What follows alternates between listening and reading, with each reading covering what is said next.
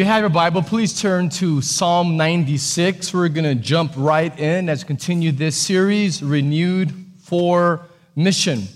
Today, we're going to focus our hearts and minds on what exactly the fuel is for us to live individually and as a church on mission. So, Psalm 96. Oh, sing to the Lord a new song. Sing to the Lord all the earth. Sing to the Lord, bless his name. Tell of his salvation from day to day. Declare his glory among the nations, his marvelous works among all the peoples. For great is the Lord and greatly to be praised. He is to be feared above all gods. For all the gods of the peoples are worthless idols. But the Lord made the heavens. Splendor and majesty are before him. Strength and beauty are in his sanctuary. Ascribe to the Lord, O families of the peoples. Ascribe to the Lord strength, glory, and strength. Ascribe to the Lord the glory due his name. Bring an offering and come into his courts. Worship the Lord in the splendor of holiness Tremble before him, all the earth. Say among the nations, The Lord reigns. Yes, the world is established, it shall never be moved. He will judge the peoples with equity. Let the heavens be glad and let the earth rejoice. Let the sea roar and all that fills it. Let the field exult and everything in it. Then shall all the trees of the forest sing for joy before the Lord, for he comes, for he comes to judge the earth. He will judge the world in righteousness and all the peoples in his faithfulness. This amazing part of God's word, revealed by the Spirit of God, is designed to reveal the stunning, unsurpassed glory of God. This, this theme here in this psalm is God's global glory. So if you're taking notes, this is what this is all about here is God's global glory. So the whole world, including human beings, everything that is created and everything that is not the Trinity, so, Father, Son, and Spirit. Anything that is not God is created by God. And so, everything that exists exists for one purpose to recognize the infinite majesty and glory of God. So, God is revealing it, and we exist to respond, to recognize His glory, and to respond with the worship that God deserves. This is about God's global glory. We exist to see it, to crave it, to delight in it, to lose ourselves in it, to praise Him for it. When you look at Psalm 96, there are commands, specific instructions. They're not suggestions, they are imperatives. It's kind of like parents. Y'all, y'all know this. When, when you have smallish kids or like teenagers, I guess is the same, I both at home when if you if you use indicatives, what's indicative? That's making a statement. You're indicating something. If you say, your room is messy, that is an indicative. That, that is making a statement. That is saying, oh, I have observed that your room is messy. And your kid could respond, yes, it is, mom. I agree with what you're indicating. The room is a mess. Going right back to whatever he or she was doing before. You could even ask a question, so do an interrogative and say, Do you think you should clean your room? Mm, and, and the child might respond, No, actually, I don't think I need to clean my room. Thank you for the suggestion. It's been duly noted. But no, I'm, I'm good with the room being messy. I'm fine. I'm a messy, whatever.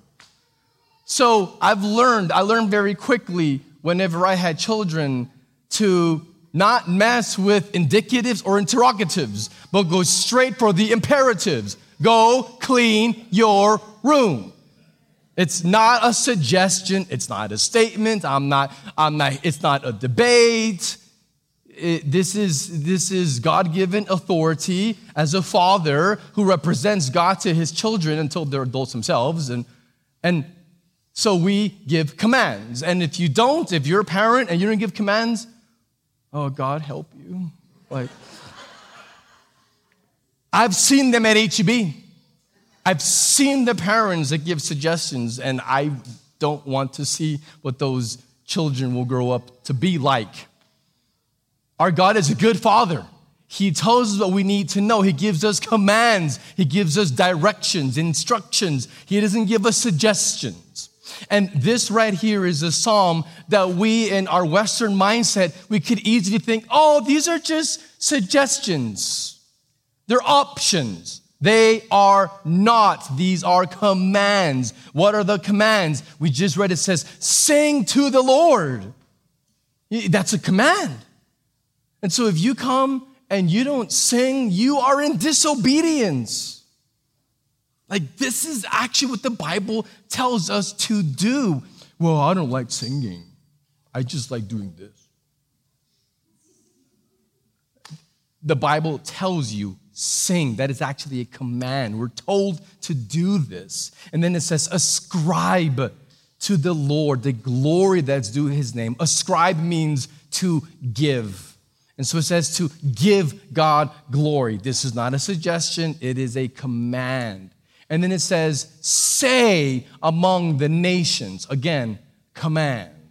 We're told to do this. We're told to tell the nations about this glorious God. Tell the nations the Lord reigns. Again, these are not suggestions. We have been literally created, we're designed to worship God for his global glory. And as we unpack Psalm 96, there are three certainties. Now, we could look at more, but just to keep it simple, there are three certainties in this text. And they're certain because they're rooted in the very character of God. And so we can be absolutely certain about these realities. And so the first certainty that defines our existence because it is who God is, is rooted in his nature. The first one, number one, is there is a stunning purpose. So, a stunning purpose. I use the word stunning on purpose because it is breathtaking, it is majestic and glorious and beyond us. And so, it is a remarkable, a spectacular Pick your superlative, but I like the word stunning. And so it is a stunning purpose, and that stunning purpose is glory. That is God's stunning purpose. It is His glory. So, God's glory, like, how do I begin to define that? Like, if you know me, you know I like to define our terms. Like, I don't like things being said that are a little bit, you know, confusing or nebulous. I like clarity. And so if you tell me, Pastor, how would you define God's glory? I would say, oh, that's kind of hard. It's really hard. Like, how would you define beauty? Oh, I one up you. It's not that easy.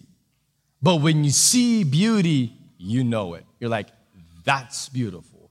That person's beautiful that sunset is beautiful. Whatever it is, you're like, objectively, that is beauty. You know it in your soul when you see it, but trying to put it into words almost does that beauty a disservice.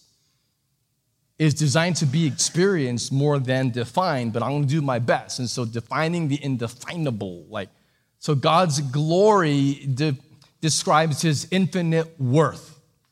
So, that's what it boils down to. It is God's infinite, eternal worth. And so God's glory is his greatness or his value. His very essence, down to who God is, his essence is glorious. And so everything that God is and everything that God does is glorious. He, his holiness is part of his glory, his justice is his glory, his goodness, in ways that he reveals what he is like. All of it is infinitely good and beautiful and stunning and glorious. And so, if you want a definition, the best that I can do is God's glory is the greatness of his beauty and his infinite perfections. So, God's beauty, like the greatness, this unsurpassing greatness of his infinite perfections. That's what we're talking about, talking about his glory. And so, he has a stunning purpose. And we just read about it in Psalm 96. It says, Declare his glory. It says, For great is the Lord and greatly to be praised. It says, Splendor and majesty are before him, and strength and beauty are in his sanctuary. Sanctuary is where God lives, that's a holy place. And so it says that so strength and beauty literally live there because that's who God is. He is beautiful and powerful and majestic and, and splendid. And it says, Worship the Lord. So we're told to worship because of his beauty and strength and majesty. So God is described in this psalm as awe inspiring, as breathtaking, eternal, majestic, spectacular. Like a, a, text like this, you just try to find more adjectives, and then what happens is you run out. You're like, I'm out of words. I don't, I don't know what other adjectives to begin using for our, our minds to begin to grasp the vastness of God's perfections. And so God's purpose is to reveal his glory.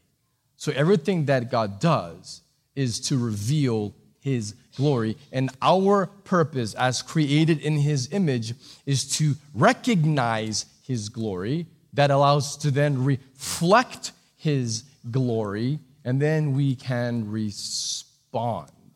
Yes, those are all our words. I like to alliterate. We do. We exist to to recognize it. And then we can reflect it, and then we respond to God at what He is revealing of Himself through His Word and in what He has created. So the psalm says, Sing to the Lord, worship the Lord. And so enjoying God is what glorifies Him. This is very important because for me, when I was younger, for, for many years, I didn't fully understand. Like, how do you give God glory? He already has all the glory. Like, you can't add to God's glory. His glory is infinite.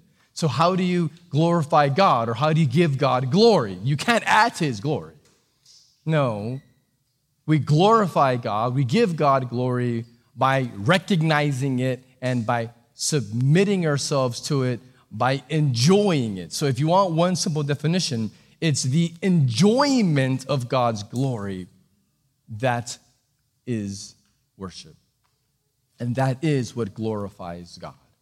When we are enjoying Him, that is our purpose. That is worship. That's why it says, ascribe to Him the glory due His name. He is due our worship. He is worthy of being glorified because of his infinite perfections. So, our English word worship comes from an Old English word worthship. So, it's evolved over the years to just be worship. So, the idea is worth what you find worth in.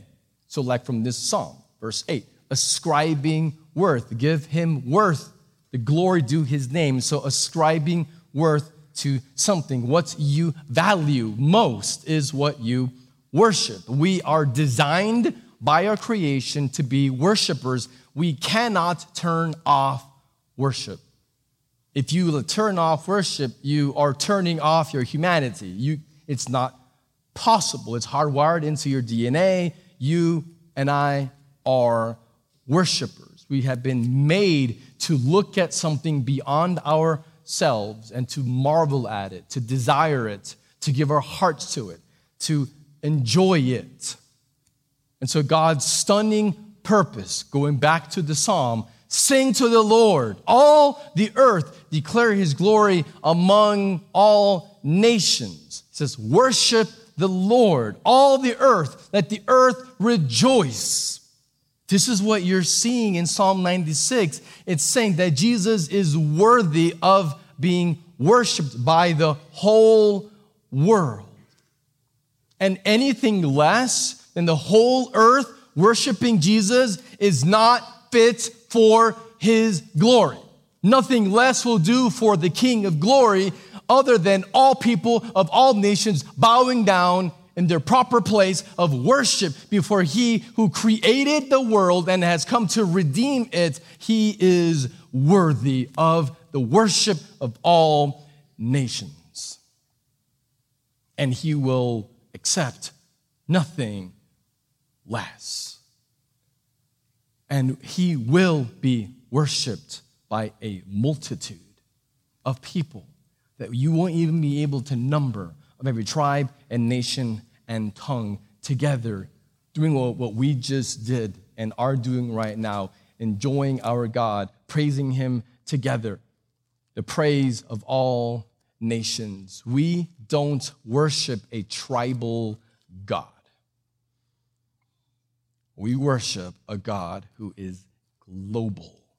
He is to be worshiped by all nations. And at the end of time, Revelation 5 gives us a prophecy, a promise, where you and I and everyone else who worships Jesus across this planet will be resurrected on the new earth wearing white robes. And it describes all of creation singing to Jesus. And the question is who is worthy? Heavenly beings are asking the question who is worthy? And all of heaven is singing. And it says to Jesus, You are worthy, Jesus, for you were slain, and by your blood you ransom people for God from every tribe and language and people and nation. And it says, Worthy is the Lamb who was slain. It says, Every creature, it says, on earth and under the earth, everywhere in heaven cries out to him who sits on the throne and to the Lamb be blessing and honor and glory forever.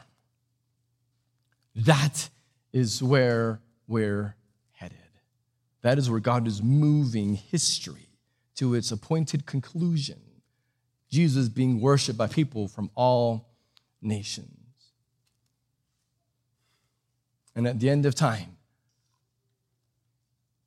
when the sun is no more, and this earth is remade, and all of us have been resurrected, we will stand with people from all nations and we will all bow before King Jesus, utterly amazed and in awe,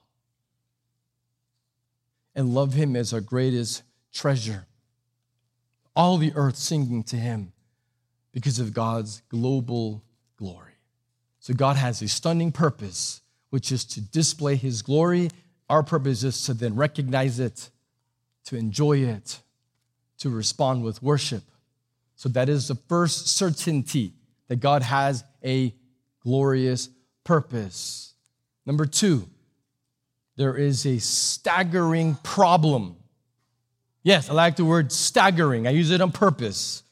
There is a stunning purpose, which is God's glory, but we have a staggering problem. And by staggering, I'm talking about like a devastating, horrifying, dreadful, terrible, no good, very bad problem. We have a staggering problem, and that problem is idolatry. The problem is idol worship.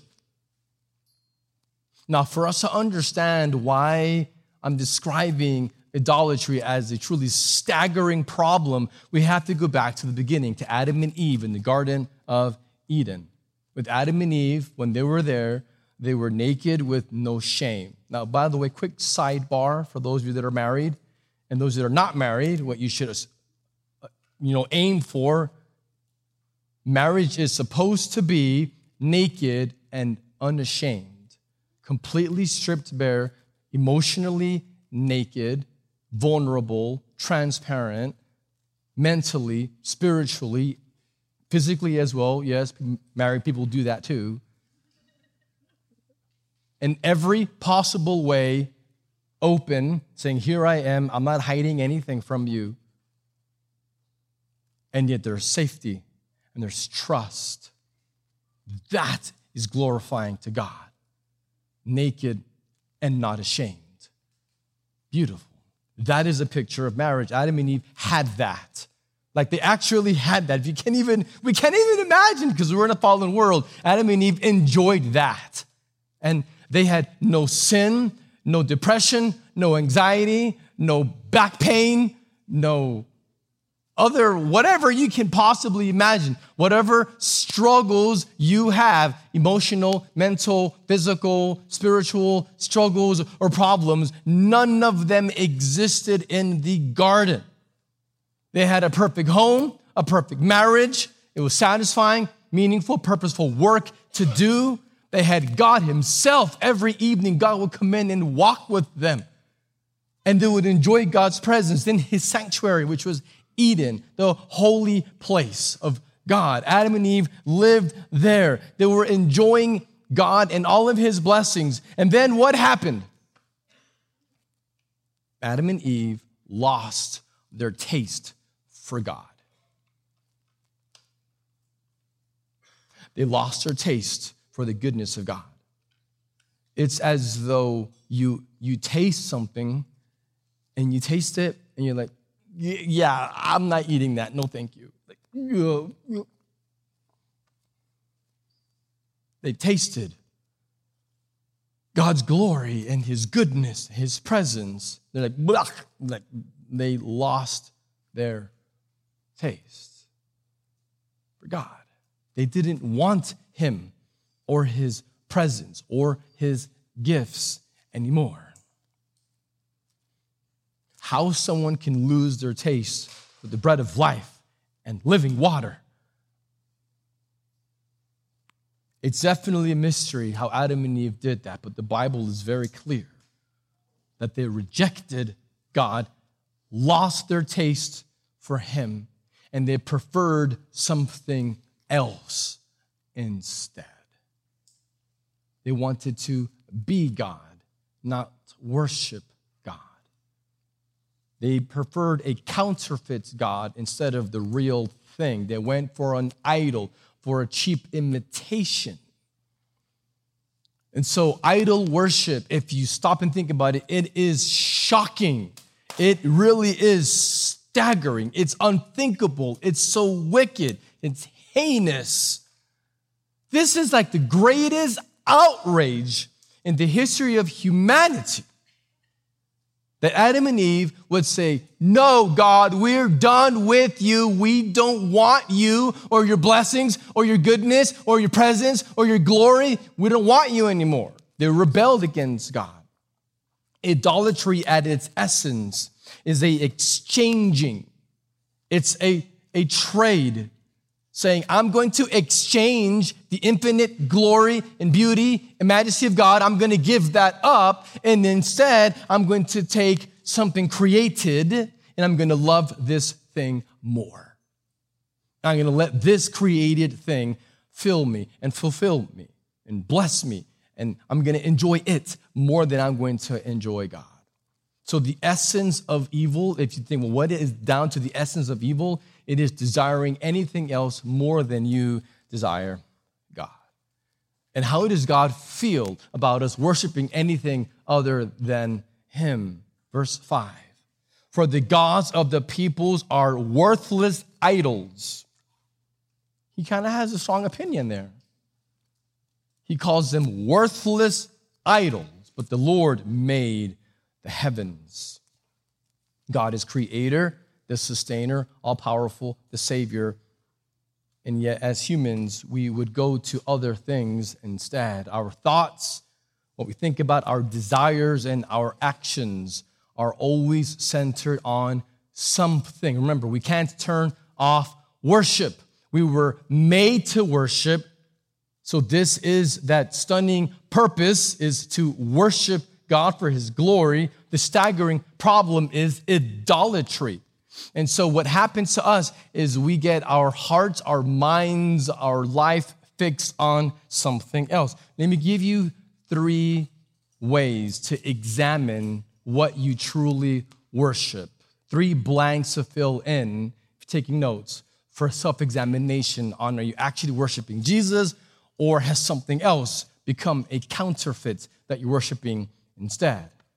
First one I worry most about blank. I worry most about you fill in the blank. Because what you worry about the most is showing what you're thinking about, where your thoughts tend to go. And so, what you tend to worry or stress out over or obsess over, very possibly is something that you are worshiping. It has become an idol, occupies your thoughts. Next, I hope that blank is in my future. I really hope that blank is in my future. I don't know what it is for you uh, bigger business, promotion, marriage, kids that obey. Not just little ones, but adult children that would follow Jesus a vacation, financial security, a better marriage, losing 30 pounds. I don't know. Like, for you, what is it that you say, I really hope that blank is in my future? What if you don't get it? What if that which you really hope, that you really want, what if God tells you no? Instead, my grace is sufficient for you in the no. Will your life still be worth living? Will you still enjoy life if you don't get it? This helps you understand your deepest desires and are they for Jesus or for something else. Last one, in regards to our actions, I enjoy doing blank with my personal time. So I most enjoy doing blank with my personal time. Now, I'm not saying you shouldn't have personal time, but what are you doing with said personal time? Is your personal time code for pornography? Is your personal time code for I don't want to go home because I don't like being at home because of my wife or my kids or whatever, and that's work, and I have to engage socially or emotionally, and so I'm going to work late, and, I, and I'm, I, I'm going to get extra shifts and work overtime every weekend and grow the business, and, and all of your time is on blank, and it looks good, and no one will judge you, but in your heart, you know the reason you're doing that is not glorifying to Jesus. I don't know what it is. I'm just throwing out some suggestions for you to ponder. But what do you do with your personal time? Is it in any way focused on Jesus and his kingdom and on enjoying him? Because our actions ought to reveal, to display God's glory. So, what we think about, what we desire, what we do, all of these are revealing what we worship. So the fundamental human problem is not a lack of education. The core human problem is not a lack of healthcare or, or political corruption. Those are major problems, by the way. But the most fundamental human problem is idolatry. The human problem is a worship problem. It is a joy problem finding joy in things other than in God. It is a love problem. It's loving things more than God. It's idolatry.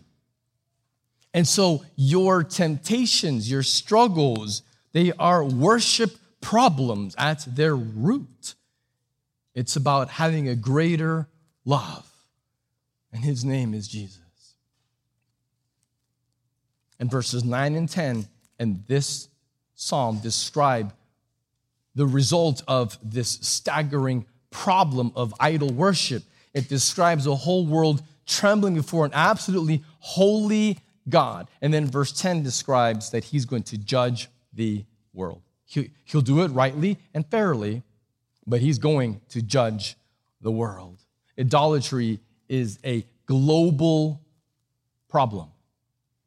And right now, as we're here in this middle school, there are billions, I didn't say millions, billions of human beings right now that are worshiping false gods. You go to the Middle East, and they're worshiping the God of Islam, that's a false God.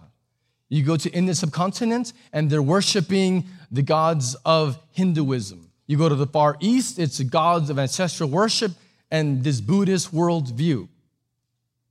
You go anywhere across this planet and you see billions of people that are worshiping false gods that cannot save them from their sin, false gods that cannot free them from slavery to their sinful nature, false gods that cannot give them new hearts, false gods that cannot resurrect the dead, false gods that cannot satisfy a person's soul false gods that are not worthy of the worship of the nations. And that is the root problem. This is the staggering problem. It's idolatry. It's worshiping anything that's not God. It is idol worship. We have a global pandemic and it's not COVID, it's idolatry. That's real global pandemic is people that are lost in their sin and therefore do not recognize the glory of King Jesus. They're blind to his glory. All the false gods are worthless and are not worthy of worship. This world needs a Savior. Bell County needs a Savior. We individuals we all need a Savior. We need new hearts and a resurrection, a new heart that, with the Holy Spirit, gives us a desire, a want to worship, the ability to be now a white hot worshiper of Jesus. And so we first have a absolutely stunning purpose that God is revealing his glory that we would worship him. We have a staggering problem that we left to our sinful nature and across the planet, people choose to worship idols instead of enjoying the one true God. But number three, we also see salvation planned. God has salvation that He has planned, and this is the mission.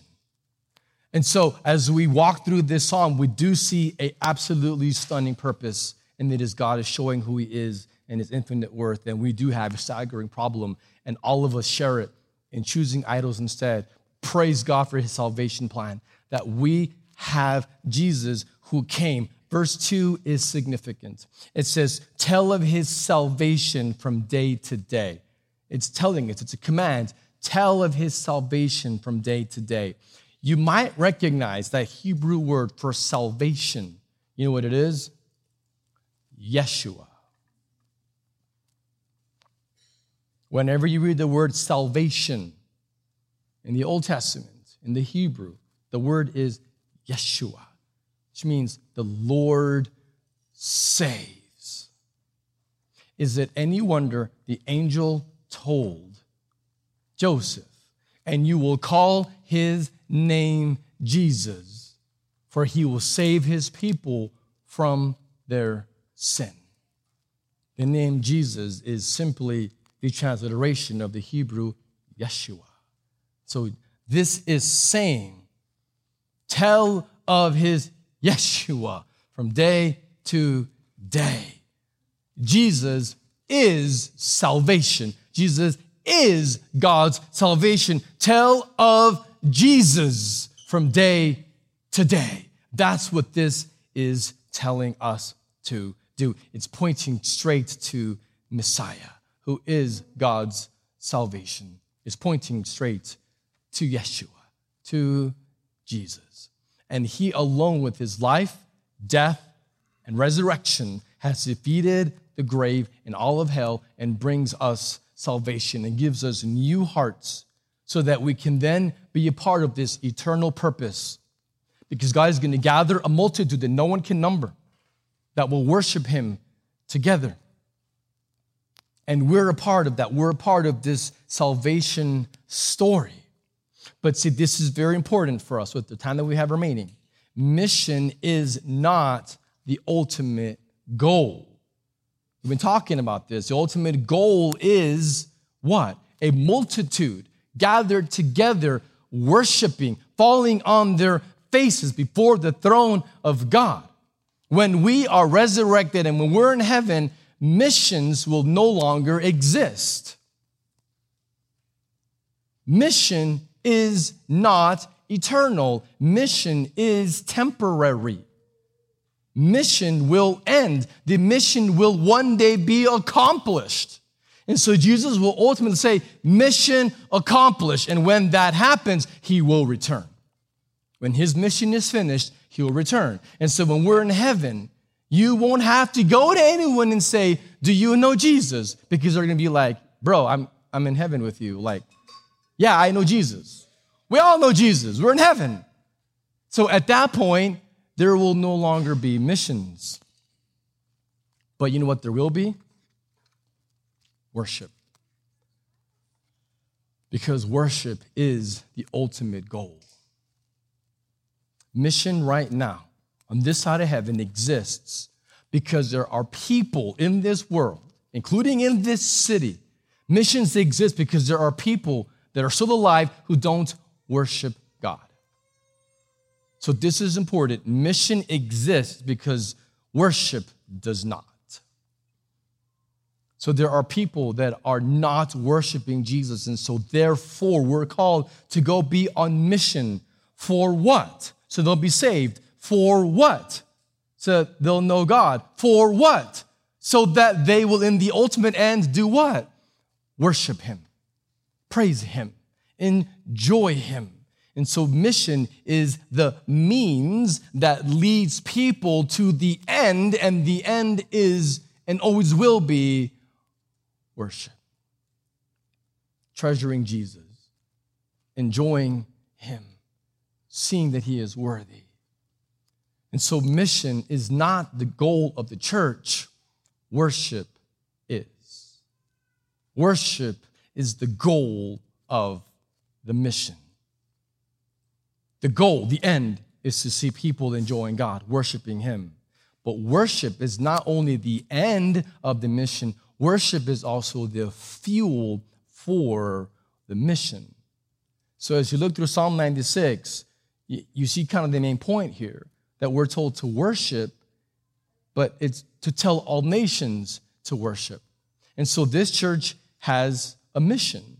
Our mission statement is that we would see people that are made new in Jesus, but then grow in Jesus and then be released into the world for Jesus.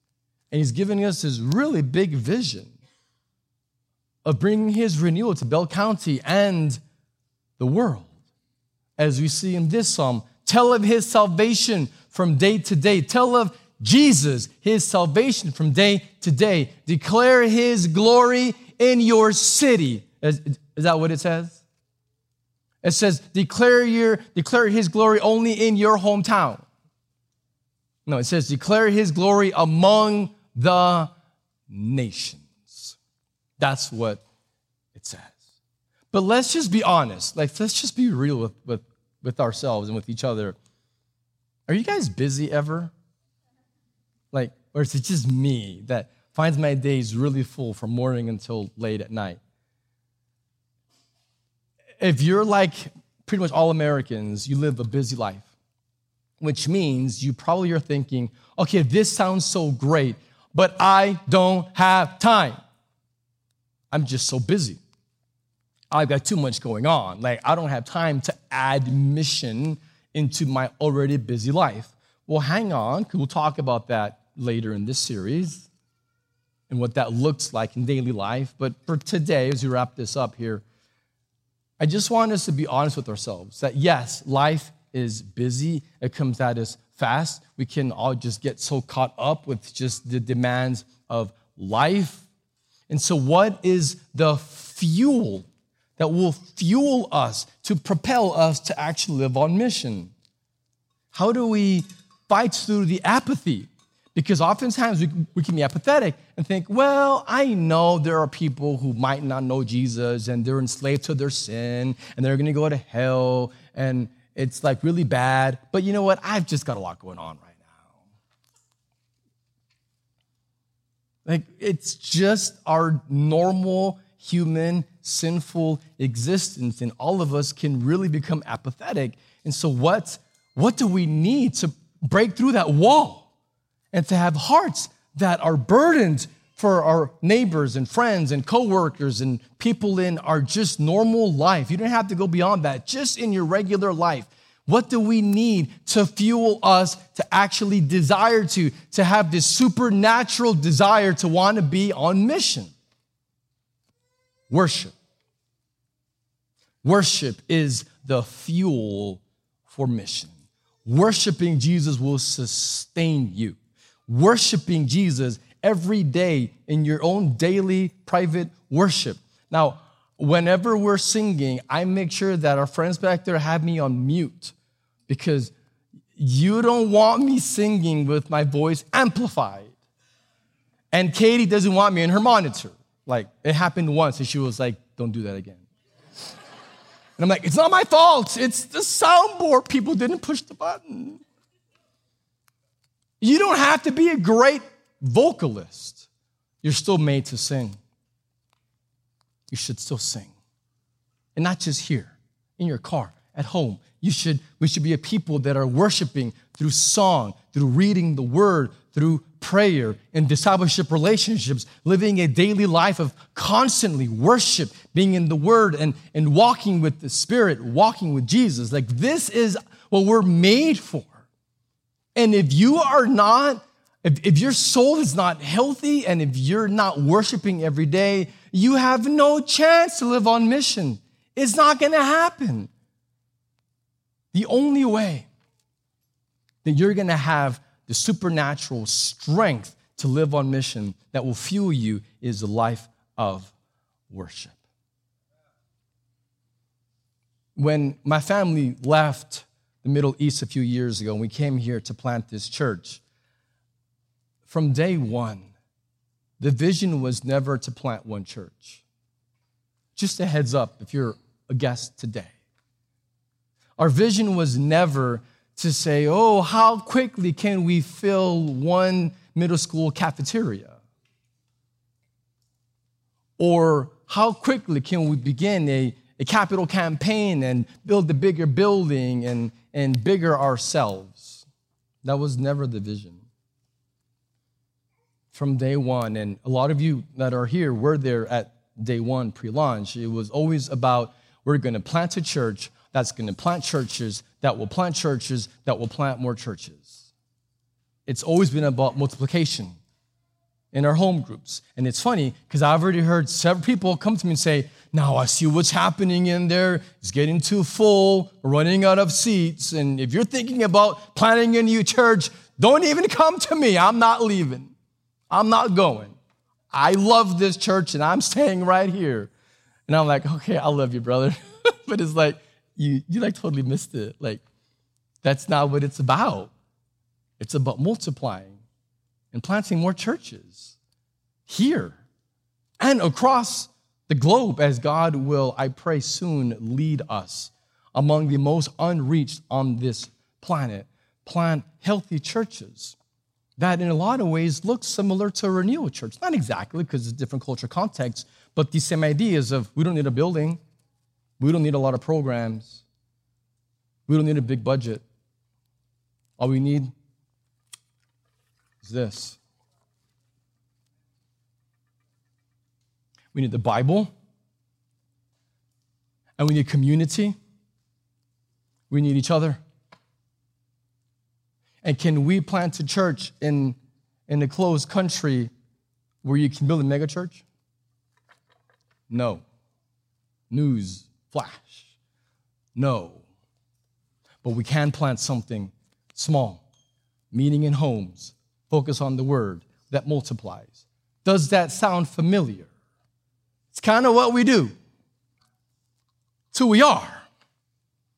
And God wants to multiply this church. And so I'm, I'm not content with one full cafeteria in the middle school. I want to see more churches. We're just getting started. We're just two years in. Like this is this is new. And I hope for you this is not terrifying. And if it is, then okay. That's okay. I can work with terrified. I can't work with apathetic. If you don't care, well, I can't do anything about that. But if but if you feel something, then let's go follow Jesus together.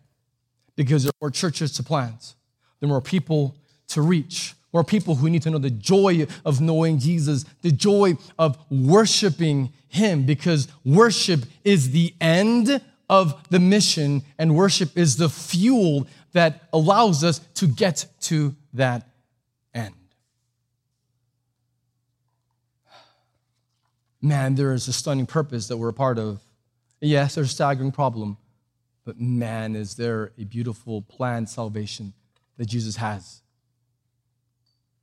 I think what haunts us, uh, I'll call this gospel amnesia.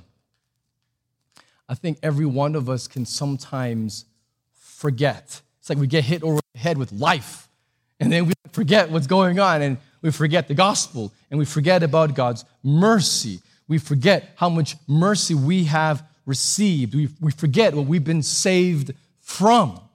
So, because we, we forget all of these things, then what happens is we live our lives like practically atheists. Like, we're not atheists, but God isn't really registering except for like home group and Sunday morning. And yet, the whole point is that not to have this gospel amnesia, but to be remembering every day that there's a world to reach. But the only way that that's going to happen is if your heart is treasuring Jesus and walking with him. So I pray that this faith family becomes truly a worshiping community. Because if this becomes a worshiping, like a white hot, burning hot for Jesus, worshiping community, then it's gonna overflow with being fueled to go be on mission and impact this city for our King and see many more people come join us in many more churches that are also worshiping the Lamb who was slain, who is worthy. What a privilege we have to worship God for his stunning glory. Oh, sing to the Lord a new song. Sing to the Lord, all the earth.